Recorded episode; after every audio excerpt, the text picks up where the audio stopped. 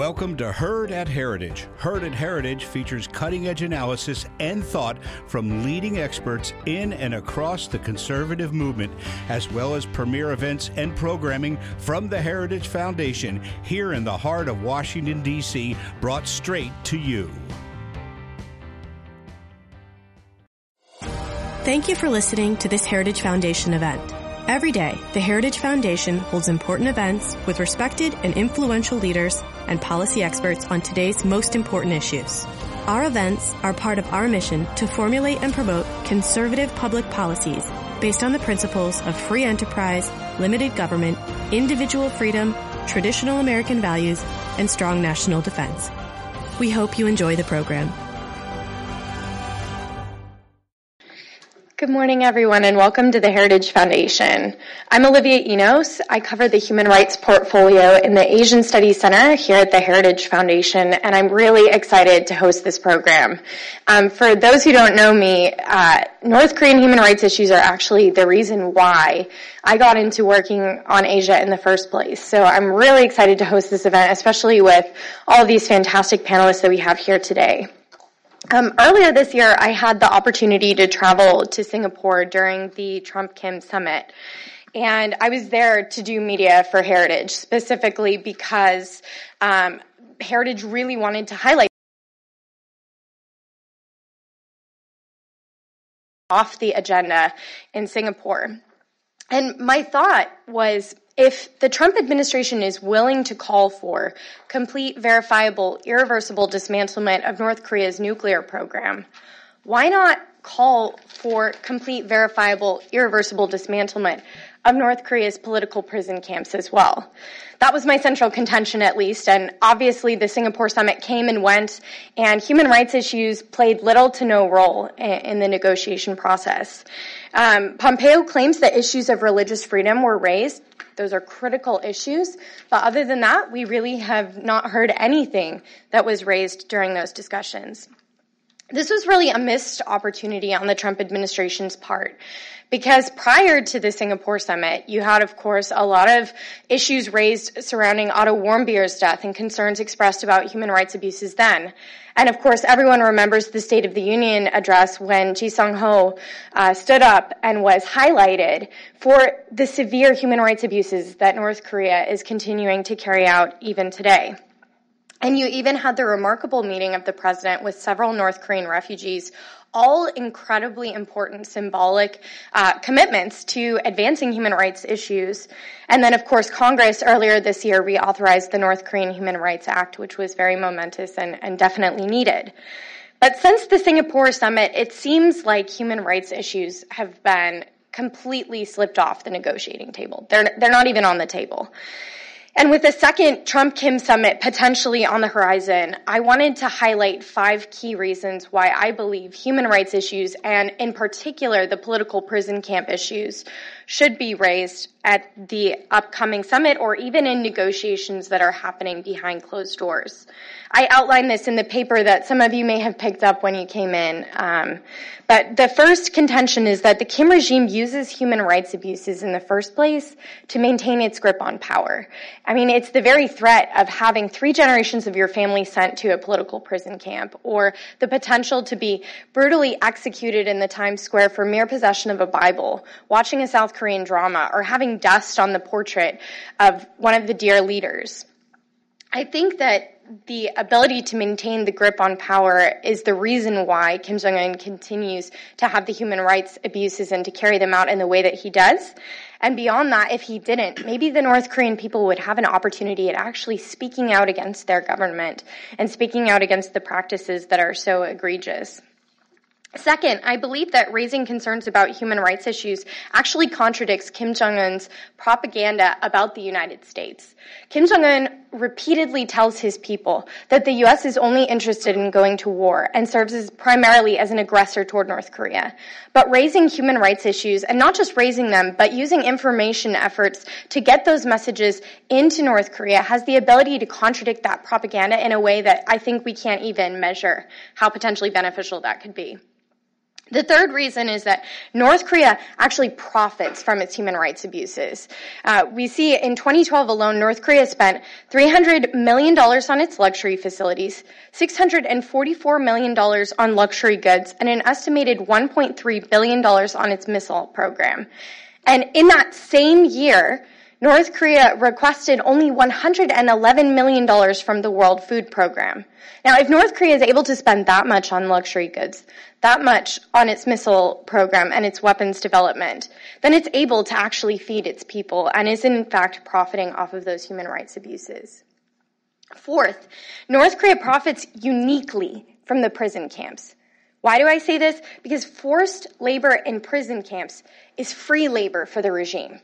And beyond that, forced labor in the prison camps may be used expressly for the purpose of developing its various chemical, biological, and nuclear and missile programs. There have been several reports over the years that have pointed to that. And while reports are limited, stories have long emerged that that the regime may be testing its chemical and biological weapons on prisoners among other populations, including disabled children. This is egregious in and of itself, but it's actually helping the regime to continue its its uh, its weapons development. Number five, Kim Jong Un may be persuaded that it is actually in his interest to eliminate the prison camps in order to gain legitimacy in the international space. Arguably, the very reason why North Korea developed its nuclear and missile programs is for its own legitimacy and to maintain its regime stability. That's why it's so important that U.S. negotiators clearly communicate that no leader who imprisons his own people in brutal concentration like camps can be viewed as stable or legitimate.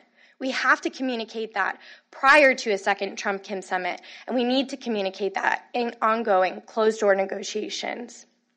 The administration's decision to leave human rights largely off the table in Singapore was arguably a victory for Kim Jong un because it meant that North Korea was able to set the terms for negotiations, something that North Korea shouldn't be doing, whether it's on the nuclear front or on the human rights front. While the ultimate ask should be for complete, verifiable, irreversible dismantlement of North Korea's political prison camps, incremental initial steps could be taken that might be necessary as a precursor.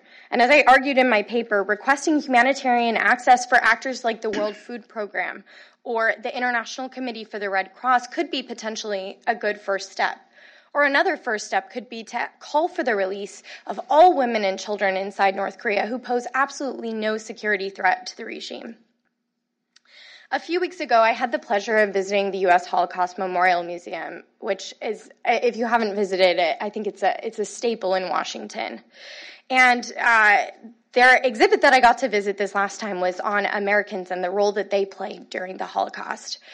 It, it's a mixed bag, which is, you know, sort of a, a, shaming moment for Americans to, to watch what the response was like during the Holocaust. And this particular uh, museum uh, exhibit highlighted U.S. responses to reports of Kristallnacht and also reports of the concentration camps there. One of the most amazing things was the number of uh, newspaper reports that had been written and the number of individuals who did speak out, and even the importance of a single government official, Henry Morgenthau, who was the lone Jewish member of the cabinet during the Holocaust, he spoke out and he convinced FDR to actually start the War Refugee Board, which is the reason why so many individual Jews from who would have suffered during the Holocaust were able to find refuge and freedom here in the United States. It's powerful because it's a reminder that individual citizens and their actions matter, and how governments re- respond to atrocities is incredibly meaningful. The UN Commission of Inquiry report that was released in 2014 found that human rights abuses in North Korea are without parallel in the contemporary world. There are between 80,000 to 120,000 individuals in political prison camps today, and I would say that's probably a conservative estimate. And beyond that, even further conservative estimate, over 400,000 individuals have already perished in these camps. In this unique moment in time, when we are in negotiations with North Korea, can we truly afford to not raise human rights concerns? Do we really have the option to not advocate for the rights and the liberties of the North Korean people? I would say we do not. It's now my pleasure to introduce to you our panelists, Each one was selected for a very particular reason. Jung, because she covers both national security issues and human rights issues, which I think is rare in Washington. Um, Dan, because he and a fellow staffer, Michelle Cho, wrote a fabulous paper, which I, I hope you were able to grab on your way in, for the National Bureau for Asian Research, arguing that the U.S. government should find more natural ways to integrate human rights into negotiations with North Korea.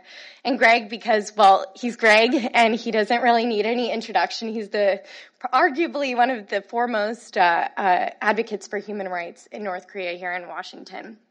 But I wanted to give a little background on, on each of them.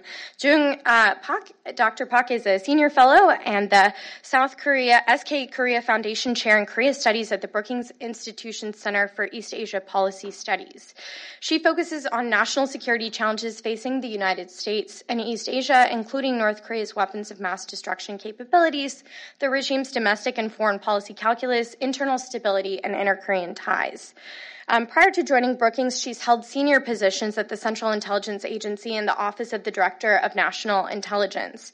And prior to her work in national security, Dr. Pak taught at Hunter College in New York City um, and studied in South Korea as a Fulbright scholar. From 2014 to 2016, Pak served as the Deputy National Intelligence Officer at the National Intelligence Council in the Office of the Director of National Intelligence.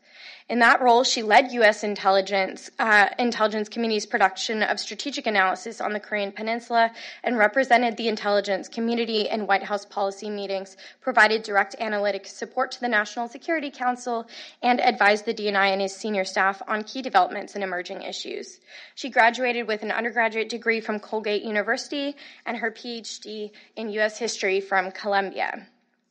Now, I'd like to introduce Dan Aum. Dan is a close personal friend of mine, and he is the director of National Bureau uh, for Asian Research, Washington, D.C. office. Um, Dan leads NBR's engagement with U.S. Congress and the media, and he works closely with NBR's research leaders, uh, and NBR's executive team to develop and implement nonpartisan outreach strategies that integrate congressional needs and perspectives. Um, Dan previously worked on Capitol Hill, where he managed a portfolio of thematic and regional issues related to foreign policy, international law, and human rights on the Tom Lantos Human Rights Commission. And previously, he served at the Robert F. Kennedy Human Rights.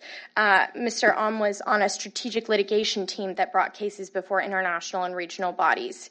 He graduated with a JD from George Washington University, a BA in philosophy from Baylor University, and he's also attending the same Georgetown program that I was in, the Masters of Asian Studies.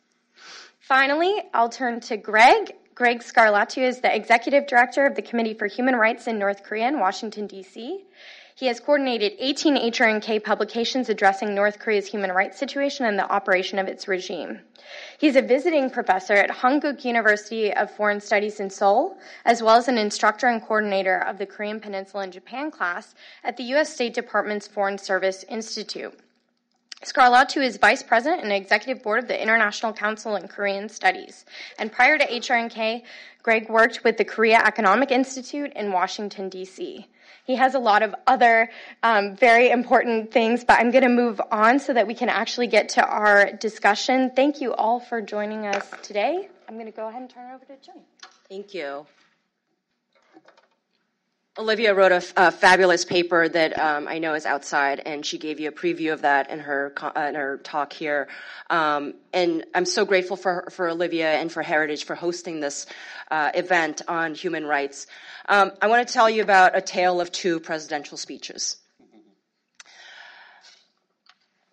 Last year, um, the President Trump gave a speech at the UN General Assembly um, talking about North Korea. This was at the height of tensions with North Korea. This was after the uh, the ICBM missile test launches and uh, the nuclear test and the war of words between Kim and Trump.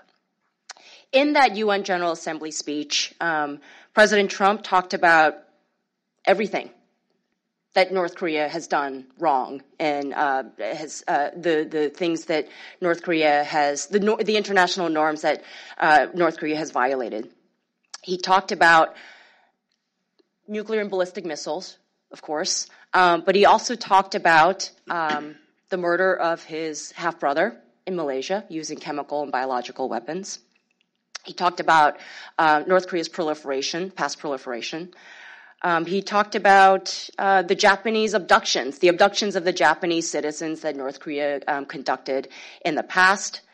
Um, and he also talked about human rights um, and, also, and about the uh, detention and the eventual death of Otto Warmbier. Fast forward a year later at the UN General Assembly speech in 2018, just, just a month ago. President Trump said, missiles and rockets are no longer flying in every direction. Nuclear testing has stopped, and remains of our fallen heroes are being returned to lay at rest in American soil. And then he went on to thank President Moon for facilitating the conversation, the diplomacy with Kim Jong Un. Um, and this was in addition to the uh, what I feel are gratuitous compliments to Kim Jong Un for engaging in diplomacy. In that same speech, President Trump uh, with, had announced that or had applauded the, the withdrawal of the United States from the Human Rights Council and that the U.S. had withdrawn support for the International Criminal Court, as if to foot stomp the fact that we were not going to raise the human rights issue with Kim Jong un or North Korea anymore. It may be true uh, for some countries um, and in some national security priorities to separate human rights issues from the national security issues, the hard issues. Um, and there is a sense in the national security community that somehow human rights um, can wait, um, and that it it is it's a soft issue that can be taken care of at some later date, at some later time, after the thorny, the thornier issues in North, of, in North Korea's case of its ballistic missiles and its nuclear weapons program um, have been resolved. Human rights can wait. But I would argue that that's not the case in North Korea in my, from my perspective, human rights violations and North Korea's pursuit of its uh, weapons of mass destruction are two pillars that undergird the existing regime as it is and its desire to cement its nuclear weapon status. These two pillars are mutually reinforcing. As Olivia and others have pointed out, human rights violations pay for the weapons program in the 100,000 or so overseas laborers, the 100 or so thousand laborers in the camps, um, the corruption of the elite, or as well as the working classes, um, in its proliferation, in its diversion of resources to the nuclear missiles and the elite lifestyles. Human rights violations are embedded in the ideological infrastructure to crush dissent, um, from the neighborhood watches all the way up to the national level, and you could argue on the international stage in which North Korea uses violence to quiet dissent uh, of defectors uh, and others. I think the killing of his half brother in Malaysia is a, is a, key example of how the reach of North Korea's uh, violations um, reach beyond the, its geographical boundaries.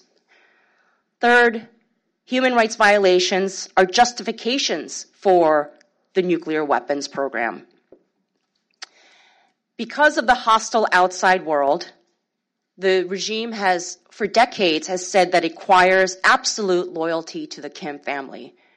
Remember, Kim Jong Un said that the nuclear weapon, that the nuclear button is on his desk and his desk only. As because of the hostile outside world, because of hostile U.S. policies, hostile um, sanctions, it's only Kim Jong Un who stands between North Korea's survival um, and or or, or, or uh, destruction.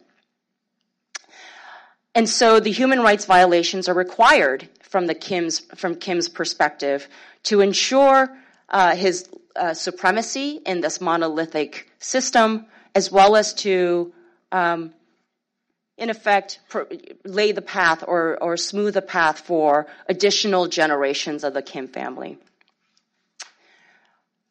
Finally, I would argue that one of the reasons that we, because the human rights and uh, weapons of mass destruction are so integrated into North Korea's way of doing things and its approach, um, that to really believe um, that Kim is sincere and that we should have faith and confidence in his strategic pivot um, in the way that President Trump and President Moon of South Korea have been trying to argue. Um, any effort on on Kim's addressing the human rights violations would have been a really strong signpost that Kim was serious. Um, and in the absence of addressing human rights or the, the fact that it's not even on the table on the agenda um, for uh, negotiations and diplomacy with Kim, it would be to only look at one pillar of what, what uh, makes the North Korean regime strong um, and its defiance of the international community and the norms. Any uh, Kim's efforts to address any of these issues would have been a signpost that he was in fact serious about dismantling the nuclear its nuclear weapons program. And I'll end there. And I look forward to my colleagues' um, comments as well as to your questions. Olivia, thanks so much for inviting me um, and for this timely discussion. You, have, uh, you and I have discussed this uh, in a number of uh, chats, um, and so I appreciate the opportunity now to uh, to put these into the public sphere and listen to what you have to say.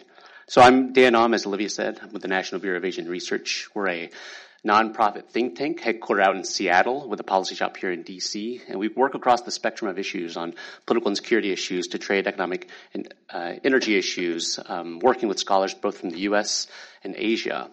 And while um, my comments here today are my own and don't reflect those of NBR, they do reflect uh, the belief that human rights are not siloed and actually cut across many of these issues that we're discussing today.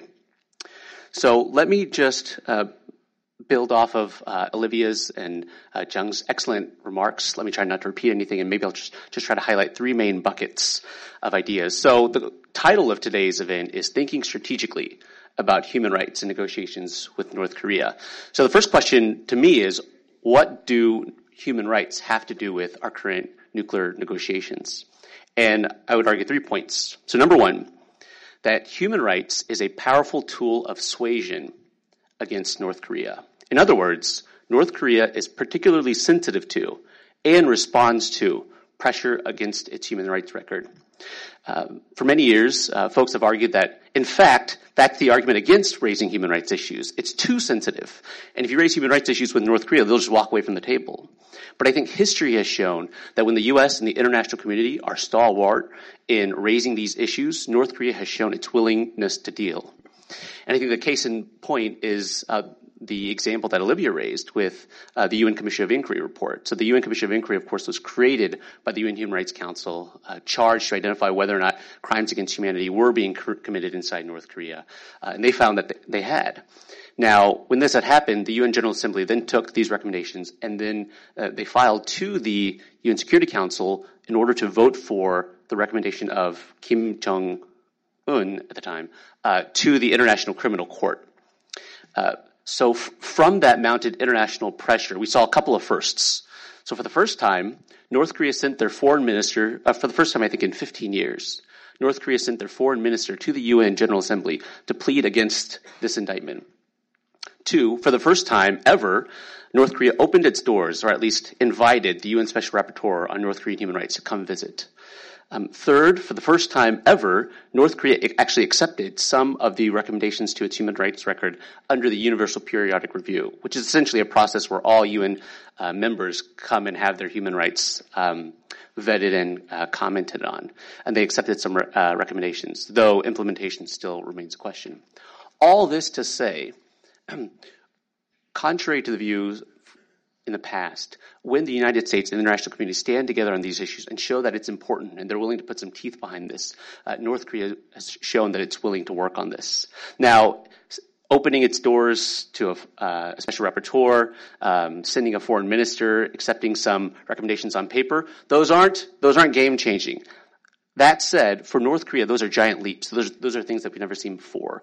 And if we're able to maintain that level of pressure and focus, uh, we could see what the next steps might be. Point number two. Uh, human rights is also a indicator of good will in negotiations. Now, the example I'll pull here uh, are the re- three Americans that were released prior to Trump and Kim meeting at the Singapore summit.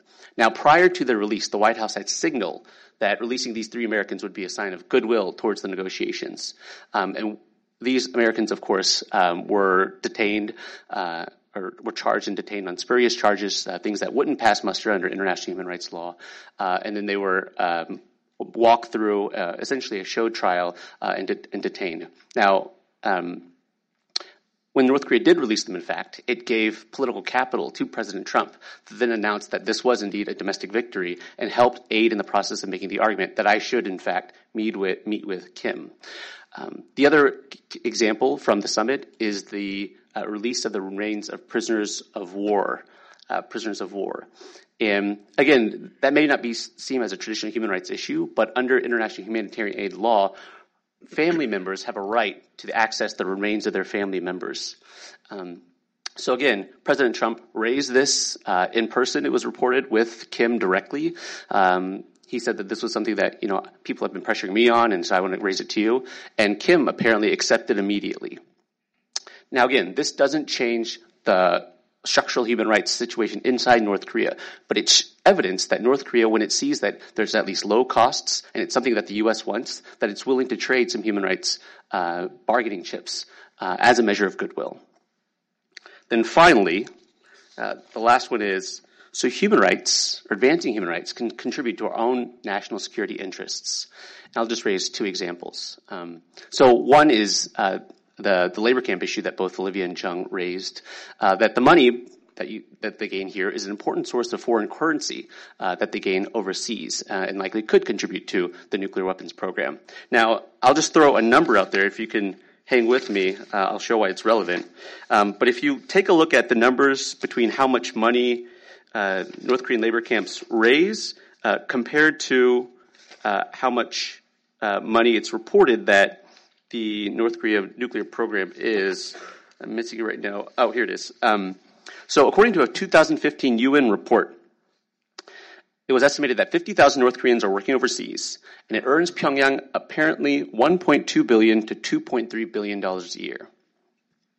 Now, compare that figure, 1.2 billion to 2.3 billion, to figures that estimate that, uh, based on a South Korean government's analysis of North Korea's nuclear programming, that spending stands between 1.1 billion to 3.2 billion overall. Uh, now, I'm not a great mathematician, but if I at least take that Venn diagram and overlay them against each other, I see a lot of overlap. It's it's um, so one of the um, uh, one of the positions that the Trump administration could take is that if you scale down or, or eliminate these labor camps uh, and take meaningful steps on denuclearization, we will open up trade and aid and sanctions to make up for that deficit. That could be one way of linking the human rights and uh, security negotiations together. So, one other example refugees. Now, um, North Korean refugees uh, cross from the North Korean uh, Sino border. Um, they usually cross into a third party country before, if they um, if they're lucky, they make it to a safe haven in South Korea, the U.S., sometimes the U.K., um, and elsewhere as well. Now, this is primarily seen as a human rights issue because refugees are protected under refugee law, um, that they should be allowed safe traverse without being interrupted. Um, but it's also in our national security interest for this to happen. North Korea is a uh, isolated, closed off place where it's hard to get information. Um, these North Korean refugees uh, have on the facts experience, um, and oftentimes when they come through, they're debriefed by uh, national intelligence uh, uh, services both in South Korea and the U.S. Um, the higher up you go, when you've got uh, someone like a Tae Yong Ho or a Hwang Jang-yup, um, you've got are people who are closer in access to the decision making spheres, uh, you've got better intel. So saving North Korean refugees isn't just good for human rights and normative issue, uh, it also can benefit our national security interests. Now, a couple things that I didn't mention, you may notice, um, are related to the most egregious of violations uh, in, uh, in North Korea. Those related to uh, the massive political prison camps, those related to arbitrary executions, uh, detentions, uh, firing squads, um, and North Korea's use of their um, resources that don't benefit the overall good. I would posit that both denuclearization and closing the prison camps won't happen overnight. That said, it's important to put the issue at least on the agenda, to leave a little daylight there and make incremental steps that can both improve human rights in a small way uh, and serve our national security interests. So I'll stop there. Well, we, uh, thank you very much for the invitation. Delighted to be here with friends. Um, I would like to um, also say that uh, the Committee for Human Rights in North Korea is represented by Colonel David Maxwell, one of our board members here in the audience today. Um, I should begin by saying that I'm not here to bash, to criticize President Moon in relationship to his um, approach to North Korean human rights policy. We all understand that there are good reasons why he won a landslide in the elections last year. There are negative side effects of the Han River miracle that South Korea is still dealing with, and his election had to do with that very much. Uh, President Moon's approach to North Korea, of course, as we all understand, has to do with this drive to make progress as quickly as possible. And in this process, it seems that human rights has been left behind. Um, hope is not lost. Uh, I do hope that President Moon's advisors understand that it is not too late to integrate human rights concerns in South Korea's approach and rapprochement with North Korea.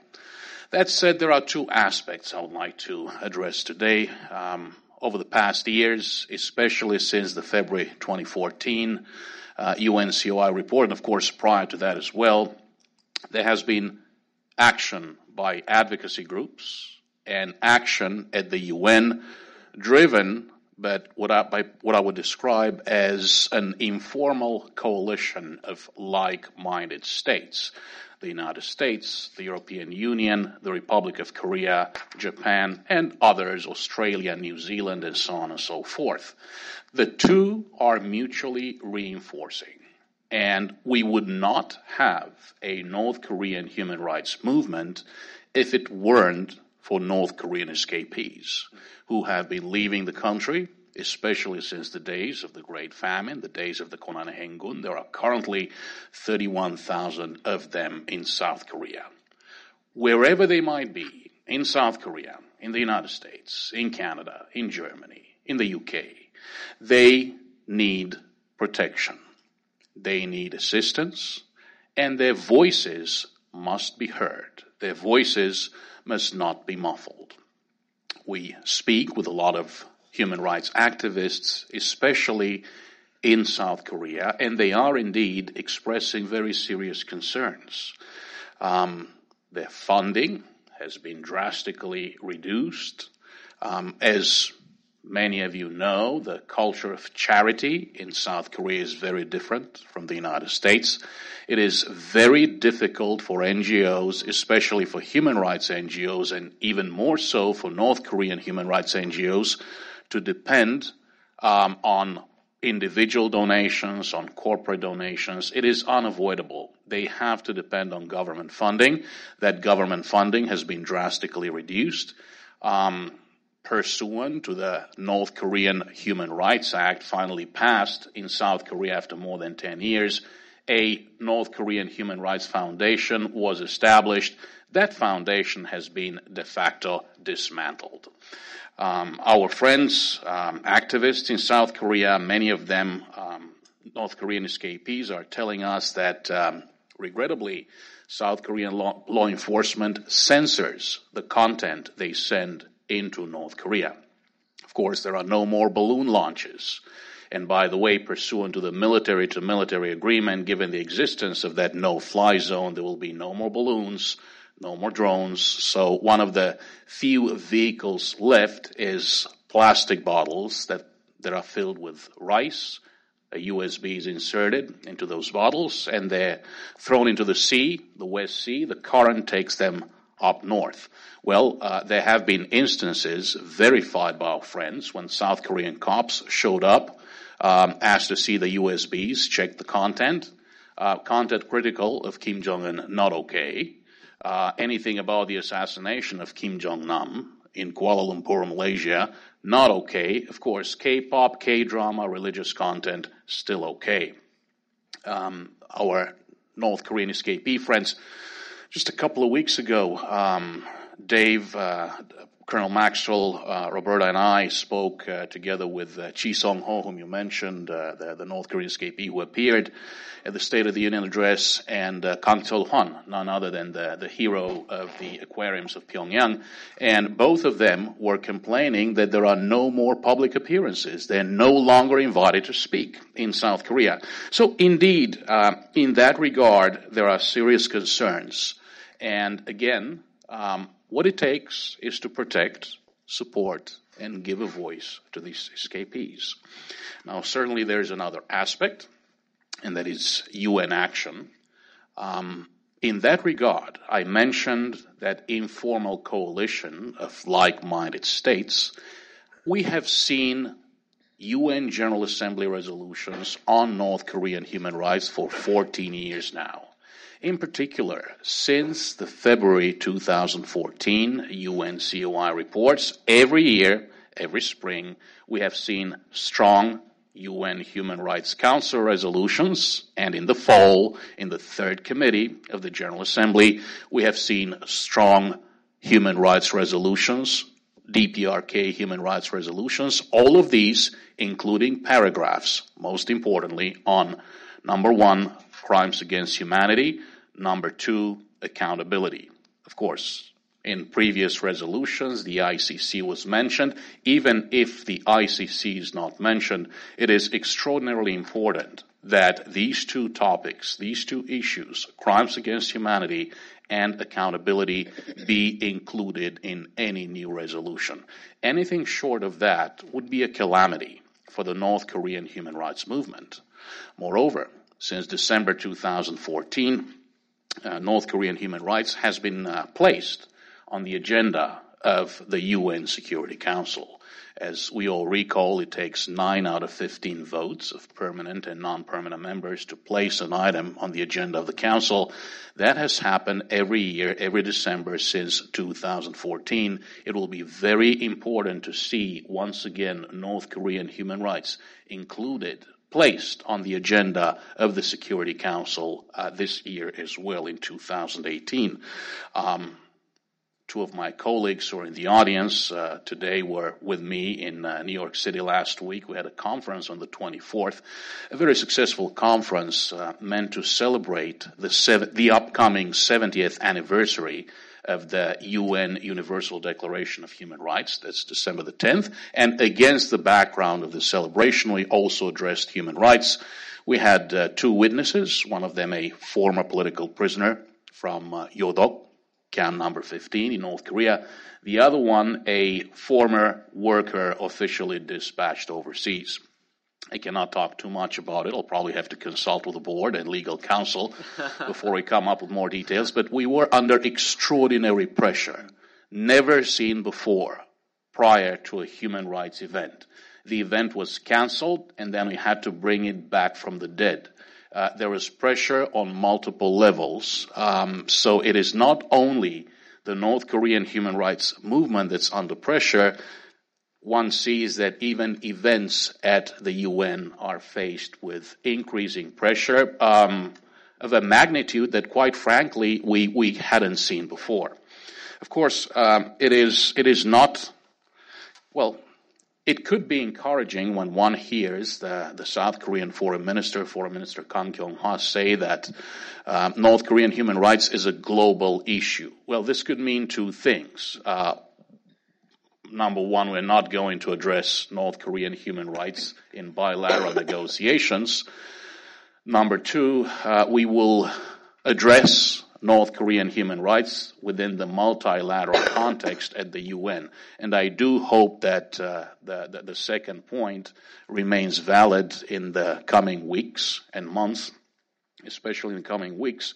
It will be very difficult for significant action at the UN um, to happen without the active involvement of all of those key actors that I have mentioned. Even if only one of them leaves, decides not to participate actively in this efforts at the UN, um, it, it, will become extraordinarily difficult to press ahead with action addressing North Korean human rights. Um, I would like to reinforce the point that uh, Dan and Jung and um, Olivia made. The DPRK regime does care about North Korean human rights. Um, as a matter of fact, last week, uh, the DPRK permanent mission to the United Nations issued statements uh, harshly criticizing the government of Japan and the government of Australia for their support of a um, General Assembly resolution addressing North Korean human rights. Again, I'm in full agreement with my colleagues that North Korean human rights can be integrated in the inter-Korean peace and reconciliation process.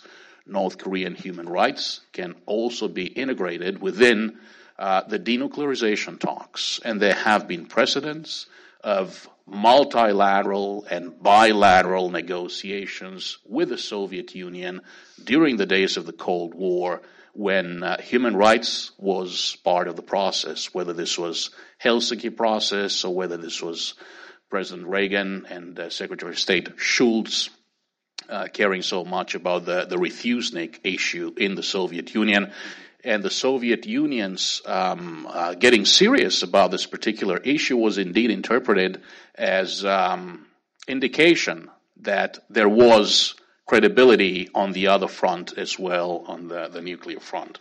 So again, uh, despite harsh, relatively harsh circumstances, I will continue to be cautiously optimistic and hope that um, the government of South Korea, President Moon's advisors, will understand the importance of integrating human rights in their approach to North Korea. There can be no economic development in the future. There can be no real rapprochement between the peoples of the two Koreas without paying attention to the North Korean human rights issue. Well, thank you for listening. Look forward to the Q&A. Well, thank you guys for all of your incredibly insightful uh, remarks. As the moderator, I'm going to ask a couple of questions and then I'll open it up to the audience. Um, one of the reasons why I coordinated the program was really because I did want to draw this linkage between the national security issues and the human rights issues. And hopefully you did get that, I think, throughout everyone's remarks really consistently.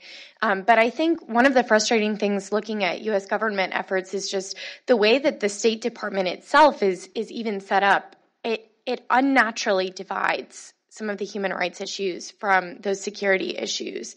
And I think you see this in so many ways. And some of it is just a reflection of the reality that as humans, we can only master so much information at once and, and it's hard to sort of get all of that together. But I think it's going to be really important in the months ahead that we do integrate those issues together in, in future negotiations with North Korea. So that's my first question is, is in the next couple of months, obviously, um, you have opportunities at the UN to raise these issues.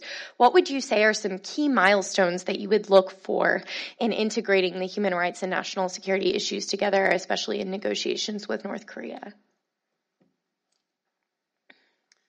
Key milestones? Um, you know, I I think Secretary of State Pompeo said that when he met with Kim Jong Un, that he raised the issue of the Japanese abductions.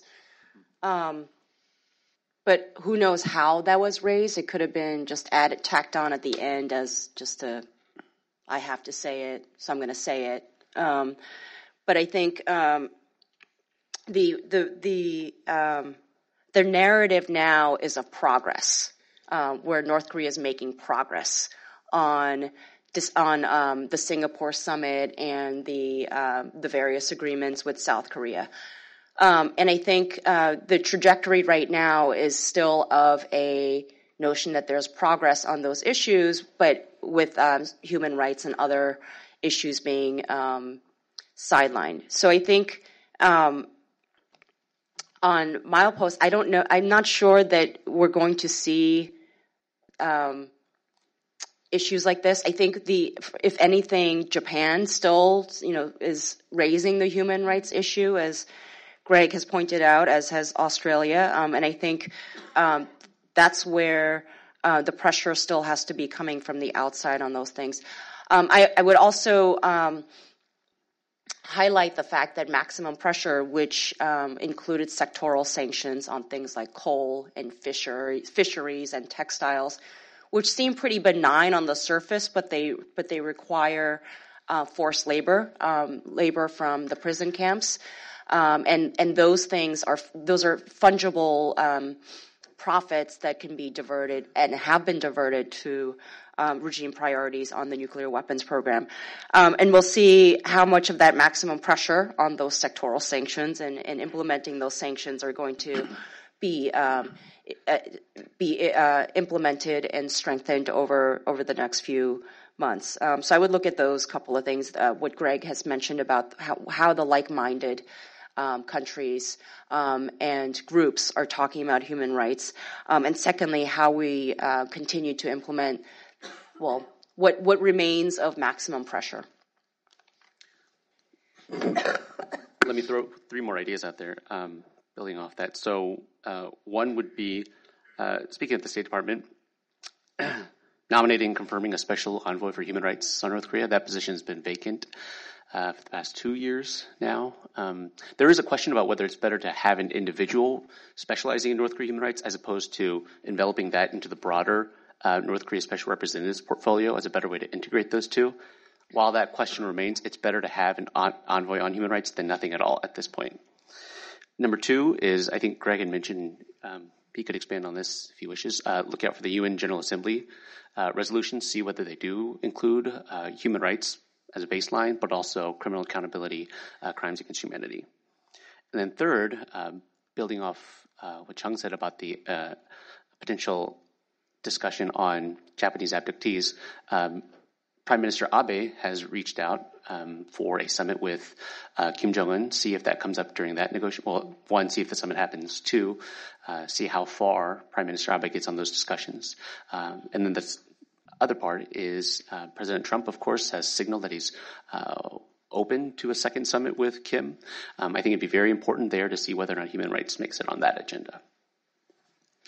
Great, and again, of course, a UN General Assembly resolution in third committee, including paragraphs on crimes against humanity and accountability, the issue of North Korean human rights being placed on the agenda of the Security Council, then indeed the appointment of a special envoy for uh, North Korean human rights. It is very difficult for the current special envoy, for Steve Biegun, to cover those duties as well. Uh, he might be in a very difficult position. Plus, there are times when somebody really needs to deal with this issue full time. And one example is that of the, the papal visit that you discuss in your paper, Olivia, and you raise a lot of great points there. Well, this is an opportunity to approach the Vatican, to raise human rights concerns, to play a role in, well, if it does happen indeed, and by the way, I I think that good things have come out of papal visits over the years, but indeed there are many caveats that Olivia raises in her paper, this would be a, a, particular opportunity for a special envoy to engage and basically um, participate in, in relevant um, North Korea human rights policy.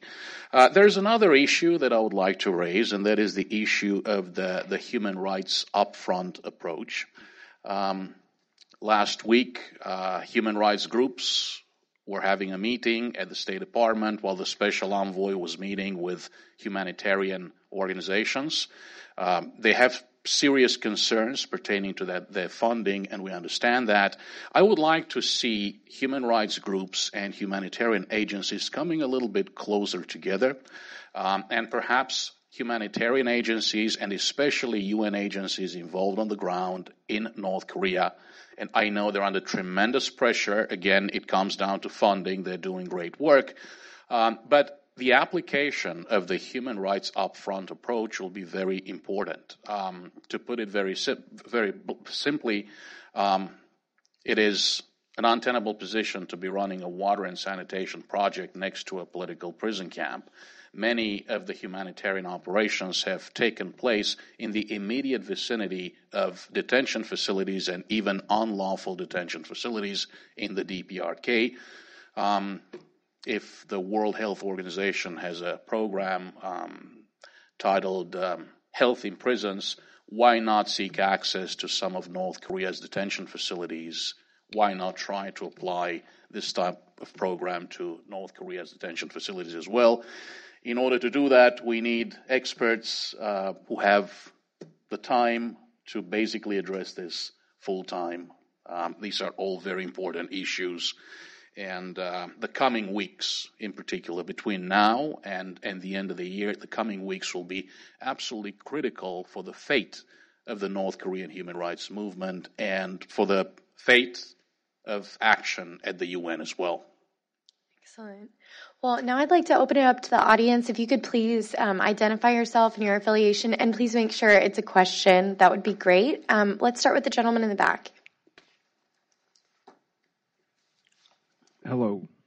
Uh, thank you so much. This is such a nuanced and interesting uh, issue politically, and I, I, understand the sensitivities. Greg, my question I think is is uh, probably for you, and I guess what I'm, can you clarify? Is it your argument that the Moon administration actually has a policy of trying to silence the defectors at the moment? And if the answer to that is yes, is it because of a concern that their voices will stir up political opposition inside South Korea to push, you know, to his overall push for reconciliation, or is it more of a concern uh, that not silencing these people will upset uh, Kim Jong Un and make him less willing to keep uh, talking? I wouldn't go as far as stating that the Moon administration has a policy to uh, to suppress North Korean activists and North Korean human rights groups.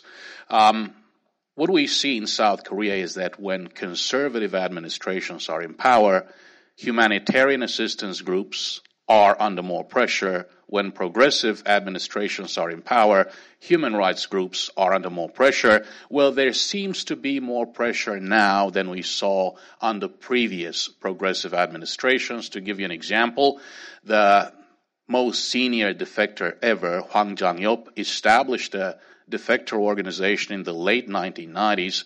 That organization was quietly funded by the South Korean government, even under the administrations of progressive presidents Kim Dae-jung and Roh Moo-hyun. Their funding was cut effective January the 1st of this year. Uh, I wouldn't go as far as uh, to say that this is a, a highly targeted policy of suppression. But certainly this is part of an effort to appease uh, Kim Jong Un and the Kim regime.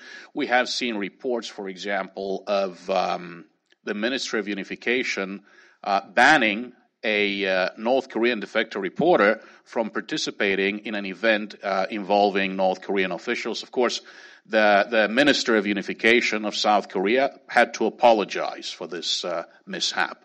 So Perhaps people get overzealous in the process. There is this overwhelming mood that seems to, to favor somehow appeasement of the North Korean regime, and this is pretty much the result of that. But certainly the, the end result is that these groups and individuals do not seem to enjoy the, the support that they had enjoyed under previous administrations, not only conservative administrations, progressive administrations as well.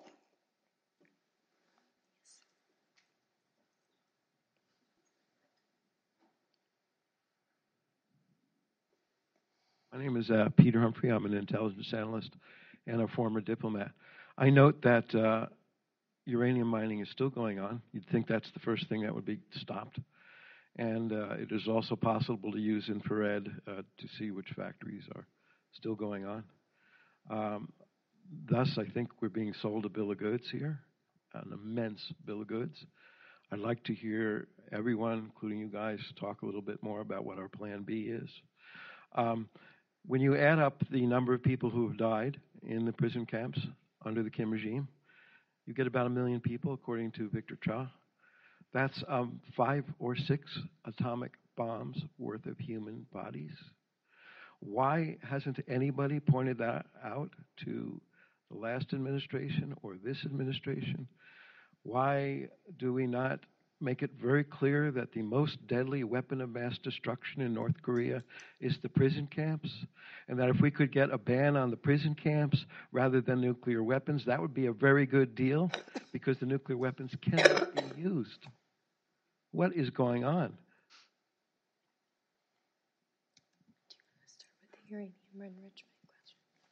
Um, you know, I I think that just because they're not testing, I mean, the, the, progress has been measured by the fact that there hasn't been any ballistic missile testing or nuclear tests in the past year. Um, but I think that if, if the, from 1998 to 2006 is any, any guide when there was no nuclear testing or ballistic, ballistic missile launches, that was when they used that quiet time to covertly develop advanced capabilities. Um, and so, um, you know, I, what, what's, um, I think that when you're, when you're measuring, um, North Koreans' capabilities and intentions, you have to, um, think about why they're, um, with why they've stopped testing, and that's I think for diplomatic and political purposes. Um, but that uh, reporting has suggested that they continue to do all of these, um, continue to advance even you know without sh- displaying their missiles at their parades or or doing additional testing. Um, on the on why we haven't been talking about, yeah, we haven't been talking about this, but I think human rights is integrated in a, in in a way um, into U.S. approach to North Korea, but it's but depending on the year, depending on the season, it waxes and wanes. Um, and that uh, and the sequence of when to bring up human rights also is you know is something that's negotiable um, and flexible.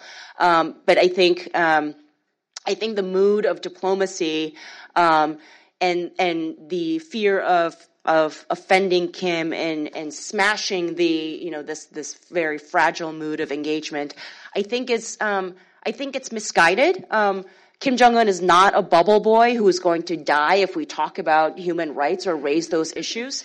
Um, and I think when we, I think it's a specious argument to say that we have to continue to talk about engagement and continue with diplomacy. Yes, of course we should. Um, but the, the, same people who advocate not talking about human rights um, and really pressing Kim are also talking about um, uh, about testing about testing Kim. And w- and when you're testing somebody, you want to make sure that it's a real test and that you're not giving, uh, and that you're not grading on a curve. Um, and so I think human rights should be part of this, this, this discussion because to be really able to test somebody's intentions, their good intentions, then you're going to have to make it a little more difficult than um, showing up to the Olympics and um, rolling out the red carpet for for um, for minor concessions that we don't really question.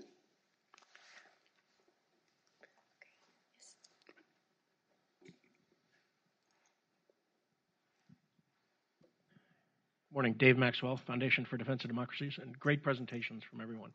Yeah, two takeaways. I mean, talking points that I think all four have emphasized. You know, human rights is a national security issue. I think we should all emphasize that. And you can't have maximum pressure if you don't include human rights. And I think we should all take that away. I'd like to look a little farther in the future and and um, and ask. Uh, I know Olivia's worked on this, uh, and, and, maybe the others have. Uh, you know, South Korea not focusing on human rights, and, and I'd, I'd, like to say we can't want human rights more than South Korea. Uh, that's kind of a flippant remark, but uh, you know we do have a responsibility as well. But when you look towards unification, if you can speculate you know, that if South Korea doesn't focus on unification or on uh, human rights, when unification occurs, what do you think the impact will be on the Korean people living in the North if no one has uh, has really tried to protect their human rights? Do you think that will have an impact? And I know that's that's speculation, but I think it's worth uh, uh worth thinking about.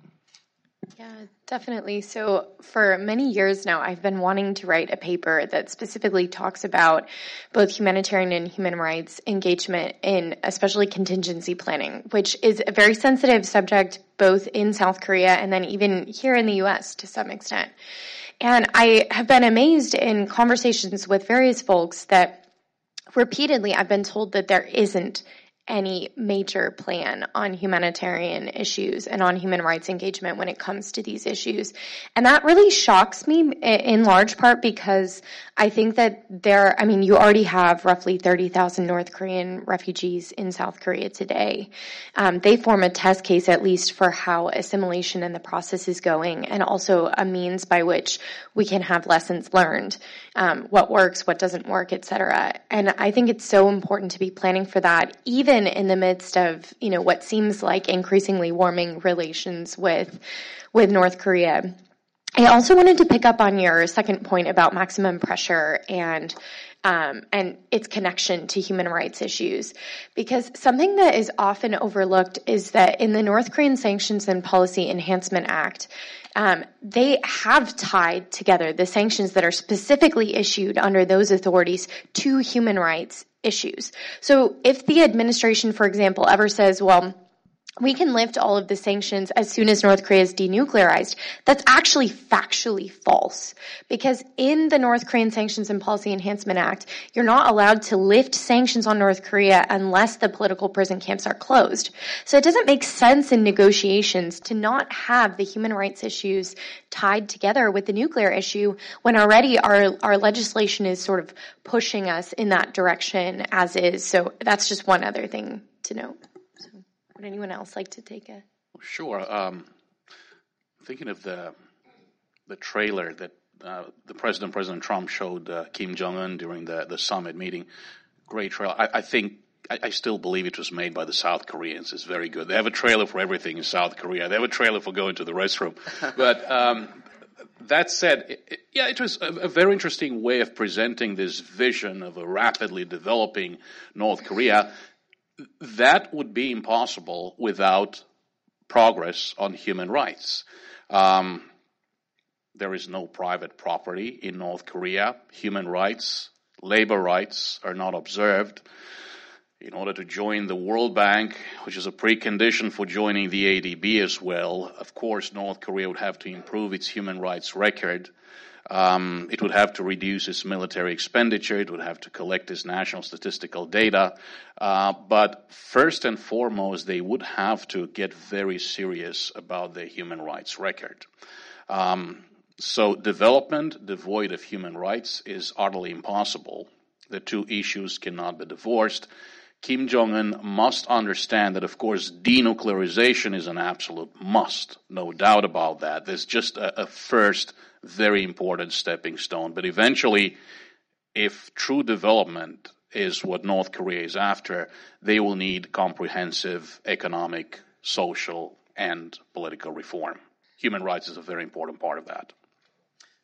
Go ahead. Uh, um, so on the Dave, on the unification issue, I mean, I think the question, um, jumping off of what Greg has said, is, in his first comments. Um, what kind of what kind of Korea do you want to see? Um, do you want to see a Korea, a unified Korea, where um, policies or groups that are uh, are critical of government policies are silenced? Um, do you want to see a unified Korea where you're so afraid of offending your leader um, because he's so sensitive to criticism? Um, and so I think when you talk about uh, talk about a unified Korea, you have to talk about what your vision of that Korea is. Um, or, or, or we, are we going to follow the South Korea, uh, this miracle on the Han? That's about economy, but it's, it's also about, um, the, you know, following the candlelight protests. Is this going, you know, it's it's about uh, a, a, an awakening of the political consciousness and the freedoms of people. So I think, um, I think the course that um, we're on now seems to suggest that Kim is too sensitive um, and that we can't offend him. Um, and so I think when you talk about Dave, um, you know, on unification, we have to really think about what that vision is. So, in answer to the unification question, uh, which is a great question, I, I, would say probably the best person to speak on that issue um, would be a Korean North Korean defector uh, living in South Korea. Um, this is anecdotal, perhaps, but you know, speaking with one of my North Korean friends about this question, um, I asked her at the time you were in North Korea, and this is maybe early 90s um, before she left. Uh, and this is when they, North Korea still believed that South Korea was doing economically worse, um, that they were still a, you know, they were a puppet regime under uh, the U.S., uh, and that the, while the government was corrupt, the Korean people themselves were still good and naive, um, and that they had this fervor to be unified. And I asked her, at that point, when you knew that South Korea was poorer than you, did you want unification? And she said, yes, of course. Um, we recognize that South Korea is in a worse position, um, but we re- we realize that there are brothers and sisters, um, and ultimately we need to be one country. So to me, that there's a stark contrast between how North Koreans, despite how bad they were doing, and despite their view of how worse South Korea is doing, still wanted unification, compared to the current South Korean context, um, where for a number of reasons they don't want unification because of the economic cost, because of the um, the cost of restructuring everything. Perhaps the other comparative point I'd raise is um, if this isn't raised well, if this isn't done well, um, we may see in a future unified Korea what the current South Korean political context looks like, which is essentially divided on pretty two extreme lines. Um, and it's ultimately about which side were you on uh, in the 1987 uh, democracy movement. Were you with the conservatives? Um, were you with the ones um, who are, okay, sure, they helped us develop our economy and infrastructure, um, but they also oppressed the democracy movement. And therefore, everything you're saying about North Korea is really, in fact, to try to suppress our work. Or are you on the side of you know, democracy and liberalization, and did you fight against the oppressors? Um, and I think if this isn't handled well, if there's not more of a confluence of sharing of views, um, we may see a similar type, if not more extreme, divide in the future. Great. I think I saw somebody back there. Hi, my name's Araya. I'm an intern here at Heritage. Um, I wanted to ask the panel um, about the bizarre friendship between Dennis Rodman and Kim Jong Un. Um, does the panel think he actually encouraged Kim Jong Un to want to talk because he's also friends with Donald Trump? And is he going to be tapped in negotiations at all? Yeah, I don't think he'll play any role in negotiations. Um, and I think it's unlikely that he was the main leader in getting Kim Jong un to come to the table. I would give a lot of credit to President Moon Jae-in for getting North Korea to come to the negotiating table. A lot of that happened around the time of the Olympics, and I would say that was the critical juncture, turning point um, in in terms of getting negotiations started and also, frankly, the momentum that has sort of kept negotiations going. Yeah. I also think that uh, Dennis Rodman, uh, the friendship between the two had a lot to do with um, Kim Jong un's comfort level at the time.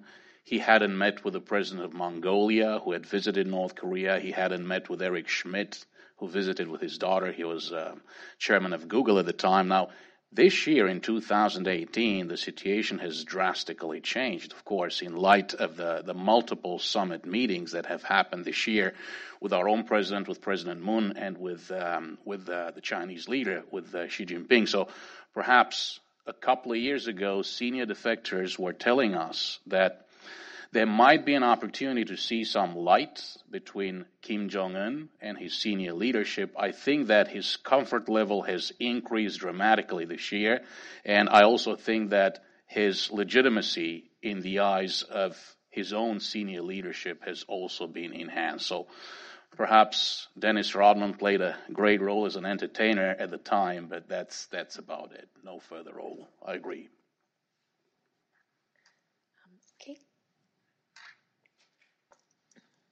John Arnold.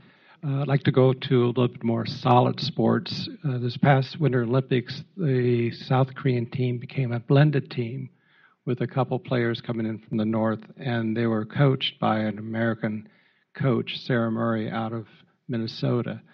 Going forward, uh, there's contemplation between South Korea and North Korea forming a combined bid for an Olympic Games.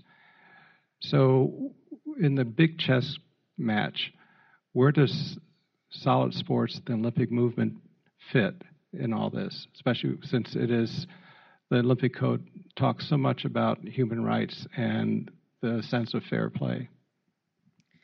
Um, I'll just go really quick. I so earlier this year, um, when North Korea was allowed to participate in the Olympics. I actually wrote a piece saying why North Korea shouldn't have even been allowed to participate in the Olympics.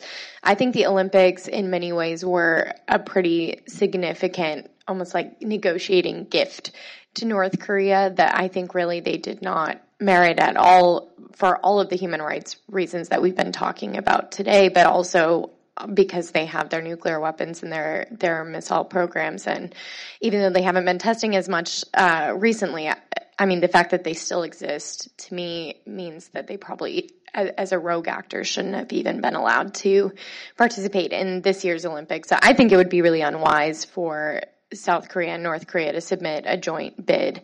I think again, it grants undue legitimacy to a regime that does not merit that type of international recognition. Certainly, uh, the optimist might also say that perhaps by throwing in a joint bid, this might create incentives as difficult as that might be for the North Korean regime to address those serious human rights issues. Olivia, I'm in full agreement with you. South Korean athletes trained prior to the Olympics at uh, Masikryong Pass ski resort in North Korea. That ski resort was built with forced labor. Mm-hmm. North Korean soldiers built it according to the International Labor Organization. Of course, the DPRK is not a member. That is forced labor. Children were engaged in public mobilization campaigns, in snow removal and other operations at this ski resort. That has absolutely nothing to do with the Olympic spirit. Actually, that runs counter to the Olympic spirit. Of course, those South Korean athletes were not allowed to wear their South Korean flag shoulder patches.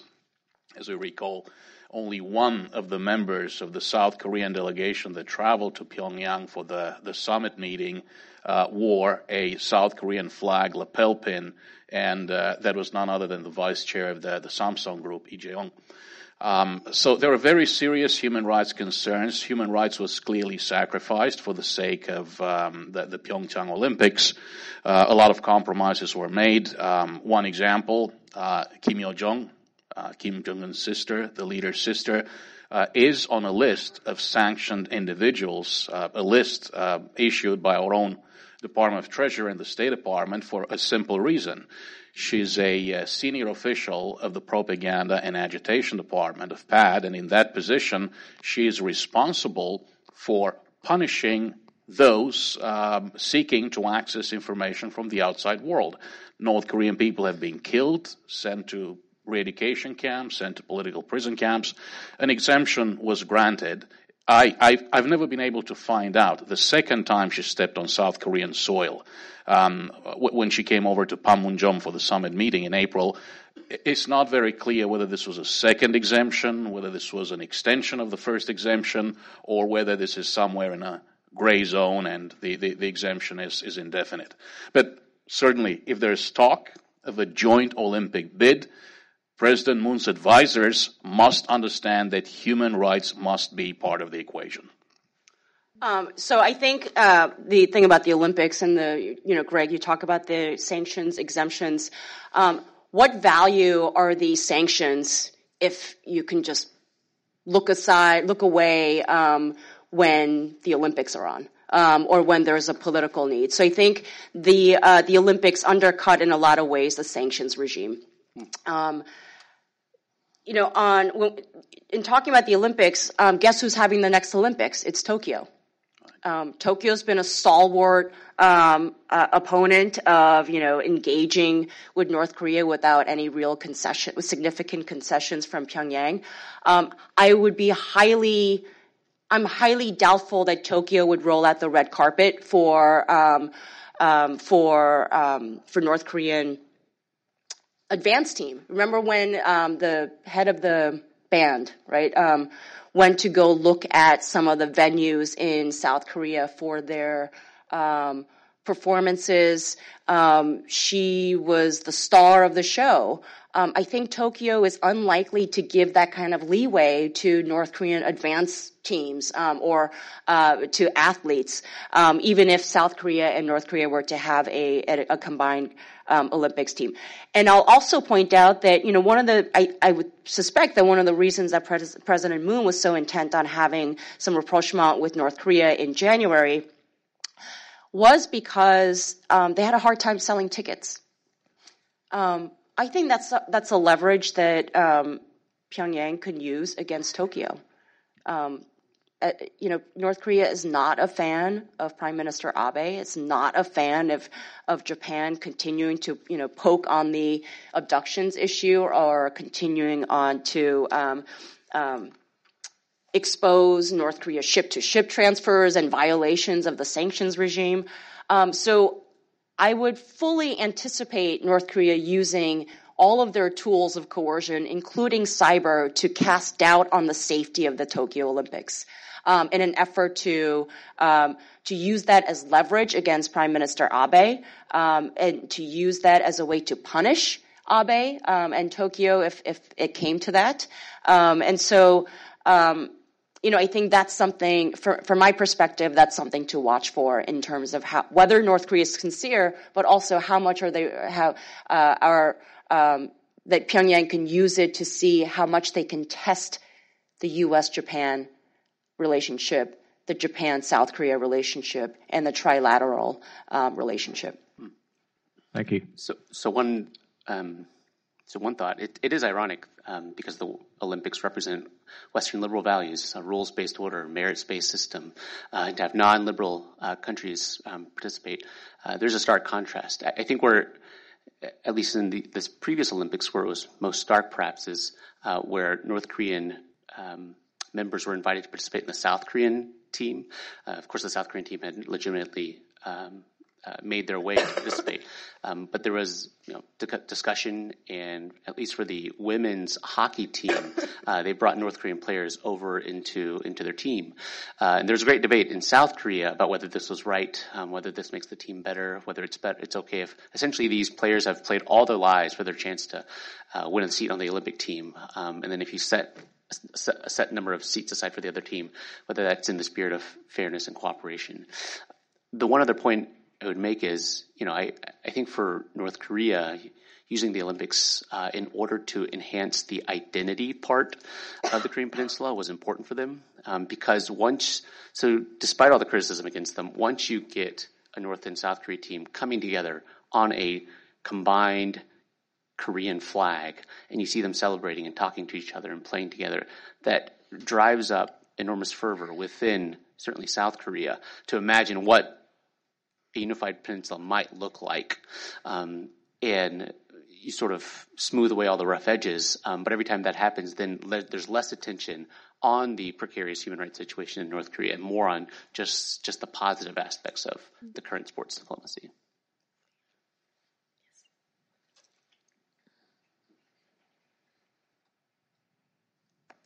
Um, my name is Terrence Matsuo. I'm from the Nelson Report. Um, so uh, the panel has kind of discussed the link or uh, discussed the link between the human rights abuses and the regime's legitimacy.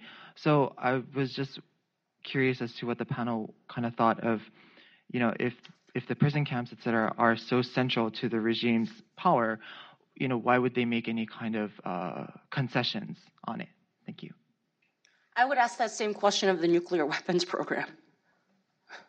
Um, you know, uh, and that's why, um, you know, uh, I said that the human rights violations and the nuclear weapons programs are two pillars um, for the regime. Um, and so to just look at the WMD program without looking at the second pillar that um, that reinforces the weapons program, I think would be a um, would be shooting ourselves in the foot before we even get out of the gate.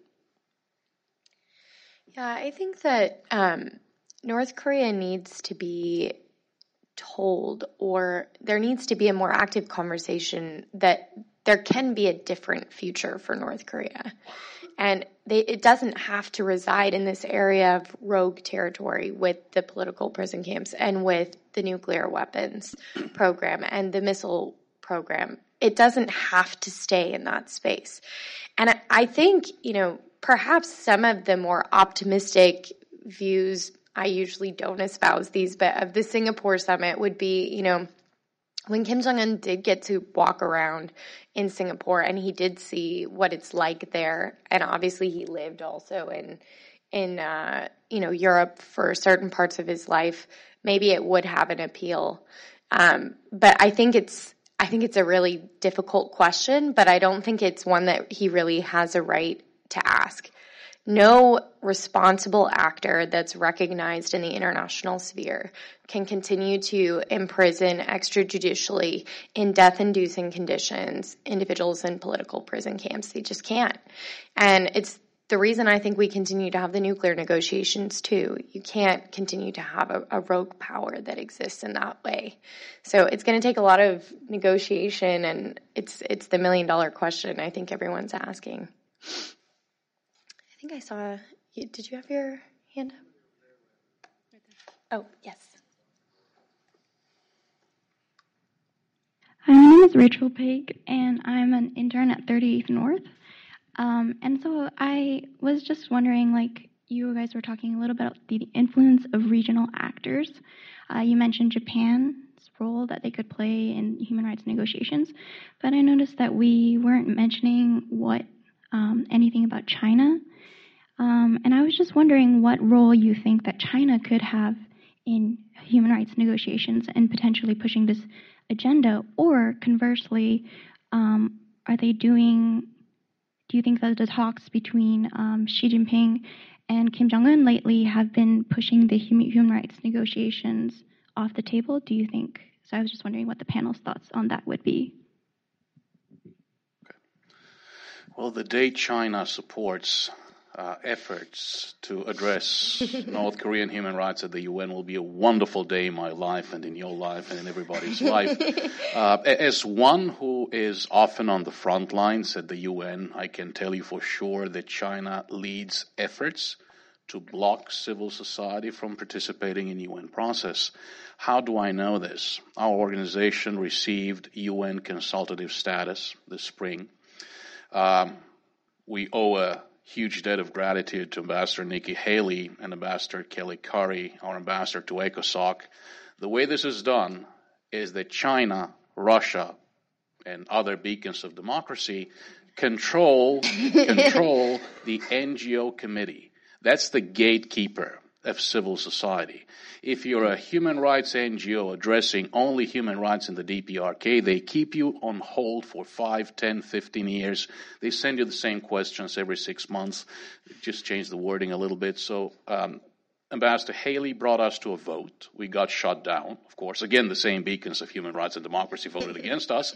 Uh, so we were brought to a vote at ECOSOC, all 54 members of ECOSOC, and of course, despite Chinese opposition, and despite opposition by others, we managed to win, I would say, by a, by a landslide. But it's very obvious that China at the UN is behind efforts to stifle real civil society, not totalitarian government controlled organizations masquerading as civil society, as NGOs. So having seen this on the front line, I'm, I'm very, very skeptical but one never knows. Let's see. Yeah, and arguably, just to add on, I mean, China should be one of the focal points of U.S. criticism of human rights abuses because they have consistently repatriated North Korean refugees back to North Korea. Um, if you haven't seen it already, the um, Office for International Religious Freedom just put out a very short, like four minute clip on um, a North Korean refugee, Hyuna Ji uh, who was repatriated by China three times back to North Korea. On one occasion, she was forced to abort her child um, without anesthesia on a desk, not with any proper medical uh, proceedings. And she was forced to renounce her Christian faith um, and faced really severe punishment for mere possession of a Bible. Um, these are the types of stories that are are typical of North Korean refugees who are being repatriated by China on a daily basis. And so I think the U.S. should continue to be very critical and pressing on China for the human rights abuses that they aid and abet in when it comes to North Korea. Maybe two quick thoughts. Um, you know, essentially, I mean, that's a great question. We got to bring in the regional actors. Um, essentially, in my view, from China's perspective, they're mainly interested in stability in the Korean Peninsula, right? Anything that disrupts that uh, is a no-win for them. Um, and as one of my bosses like to say, they're actually more interested in the dirt on North Korea rather than the regime itself. As long as they maintain that buffer, um, and as long as nothing, there's no spillover effects over into China, they're they're mostly happy. So that said, how do we get China interested in this issue? I would proffer a carrot and a stick. So the stick is so if um, you know you're looking in your uh, future horoscope and you see that Kim Jong Un one day or uh, North Korea's leadership one day will be before some international criminal tribunal. Uh, under the Rome Statute, there is our domestic version of aiding and abetting uh, for crimes against humanities, as well as a number of other international crimes. China, now is the time you want to help facilitate this, facilitate better actions, um, or you may too be implicated in these future tribunals. The second, well, the carrot is China. You says you China, you want to be a responsible stakeholder in the region. You can be one of the leaders on refugee rights. We're not asking you to house these refugees. We're not telling you to give them food and shelter. Um, just let them pass through your country into another country that's willing to accept them. Um, that's a great boon for you. You can tout this as you know your shows of leadership and non-traditional security measures, uh, and that could be a big plus up for China. This will be the last question.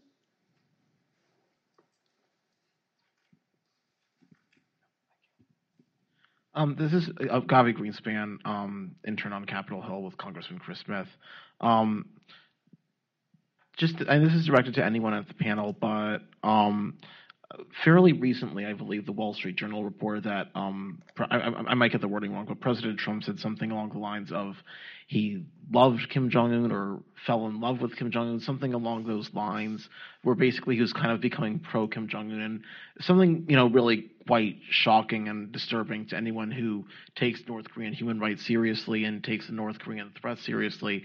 And so, I guess my question is uh, what does that mean for U.S. negotiations with North Korea and for the U.S. pushing the human rights concern in North Korea, having a president who, quite frankly, seems to be completely oblivious to the sheer evil of the North Korean regime?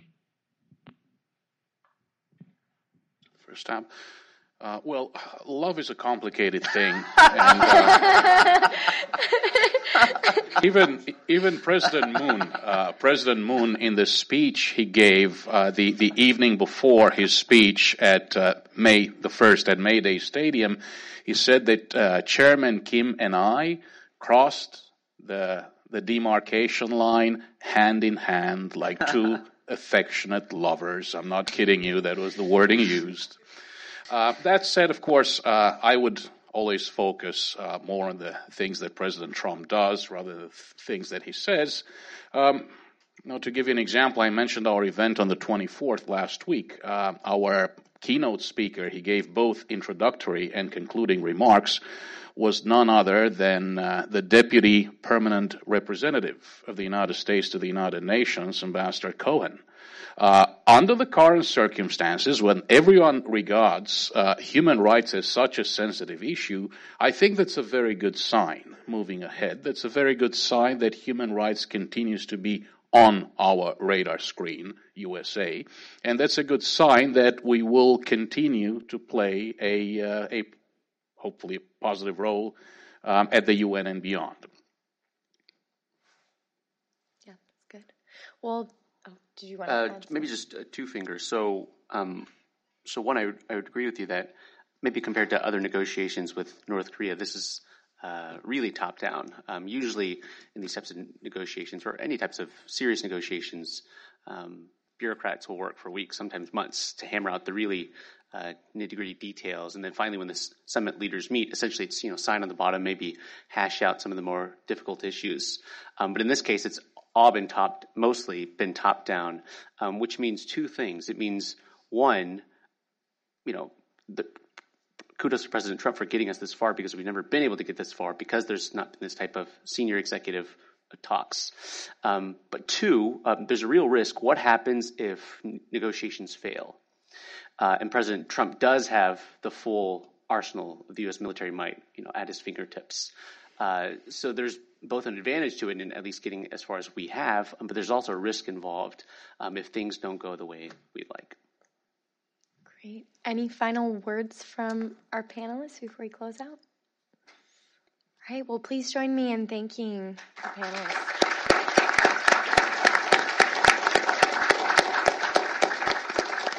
And also, I would be remiss if I didn't say this. My colleague Angel would probably kill me. But um, if any of you would like to join our mailing list, there's a sign up out on um, the the desk out there. Um, so please feel free to add your email address and grab any papers that you're interested in. Thank you again for joining us.